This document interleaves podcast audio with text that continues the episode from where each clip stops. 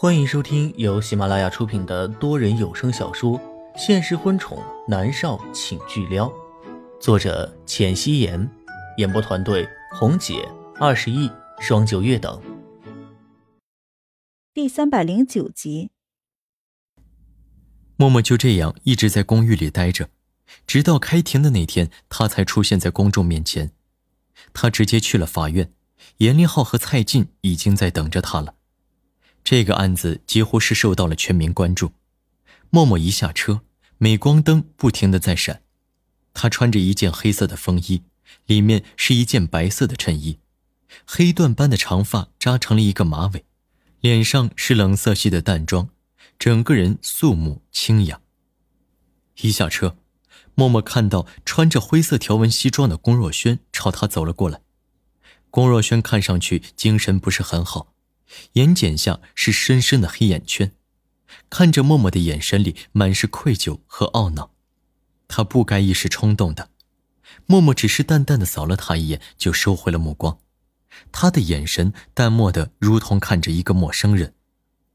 龚若轩被他冷漠的眼神刺痛，心里的悔恨更是排山倒海的袭上来。他垂在两侧的手不自觉的握成了拳头，手背的青筋都凸显了出来。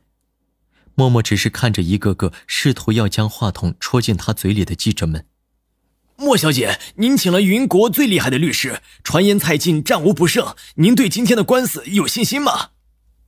莫小姐，请问您真的认为南立川先生指使了他的管家，害死了你的父母吗？莫小姐，请问您对今天的官司有几分的胜算？默默抿着唇，眼神冷漠。这个时候。一群记者围住了一辆黑色豪华汽车，南离川从车上下来了。他穿着一件黑色衬衣，衣扣扣得整整齐齐，头发也打理得一丝不苟，英俊帅气，冠冕堂皇的像个正人君子。默默越过层层人头看过去，正好和南离川的眼神在空气中对视在了一起。他的手指攥了起来，眼神里都是恨意，开口说道。我相信法律不会让任何一个坏人逍遥法外的。他的声音不高不低，南离川正好可以听见。南离川微微的蹙着眉头，他害怕默默待会儿下不来台，他有稳赢的把握。南离川的目光落在不远处龚若轩的身上，他的眼神悠然转冷。龚若轩竟然敢对着莫尔图谋不轨，南离川的拳头握紧了。他已经在想着怎么对付龚若轩了，他要为自己的行为付出代价。龚若轩没有注意到南离川的目光，他只是悲凉的看着默默。这几天他一直在找默默，但是默默就像是人间蒸发了一样，他只好到这里来看他。默默冷冷的看了一眼南离川，然后和严立浩、蔡进一起走进了法庭。记者们被警员挡在了外面，默默站在了原告席。南离川站在了被告席，两两相对，只有一两个拿到特许证的记者在拍照。有一个记者很聪明的拿着手机在直播，不一会儿，直播间里挤满了一百万人，差点将网站的服务器给挤爆。此刻手机上已经在刷刷刷的刷屏了。天哪，真的打官司啊？不会是真的吧？我男神不会是杀人犯的？女神不笑的时候好美啊，美哭了好吗？不过她表情好严肃，希望女神能成功。犯罪的人都应该关进监狱里。我男神一定没有杀人，一定是误会，搞错了吧？看到女神不开心，我好难过。希望成功。南家，冷月娥和南国君也拿着 iPad 在看直播的情况。冷月娥蹙着眉头看着默默。对南国君说道：“这女孩子长得挺漂亮的，为什么心思这么歹毒？果然应了那句话，越是漂亮的人越是心狠手辣。我儿子怎么可能害死他父亲？”南国君沉默着，他的心里面有着许多的疑惑。当初默默和南离川告诉他，莫渊熙是默默是莫雨的女儿。既然如此，现在莫渊熙死了，怎么真的默默冒了出来？还和南离川敌对呢。当时南国君觉得莫渊熙的话不是很可信，但是看着他的书法，简直和墨雨如出一辙，他又信了。现在想想，他当初真的是鬼迷心窍了，重生到另外一个人的身上，简直就是见鬼了。他简直就是被骗了呀！他拧着眉头，听着冷月娥的抱怨，说道：“李川不会这么没有分寸的。”那是当然，这女人就是个花瓶，胡说八道。让黎川上完庭之后，就告他毁坏名誉权。冷月娥生气的说道：“她气死了，她生的三个儿子哪个不是顶优秀的？怎么可能和杀人犯扯上关系了呢？”法庭内，默默和南黎川相对而立，南黎川的旁边站着林芳，默默眼神犀利的看着两个人，恨不得立刻将两人处死，给父母报仇。南离川迎着他的目光，心里是猛的一痛。他从来没有想过有一天默默会用如此仇恨的眼神看着自己。南离川微微垂眸，薄唇抿紧，等着开庭。法官敲了一下法锤，正式开庭。各方辩护律师开始呈证词。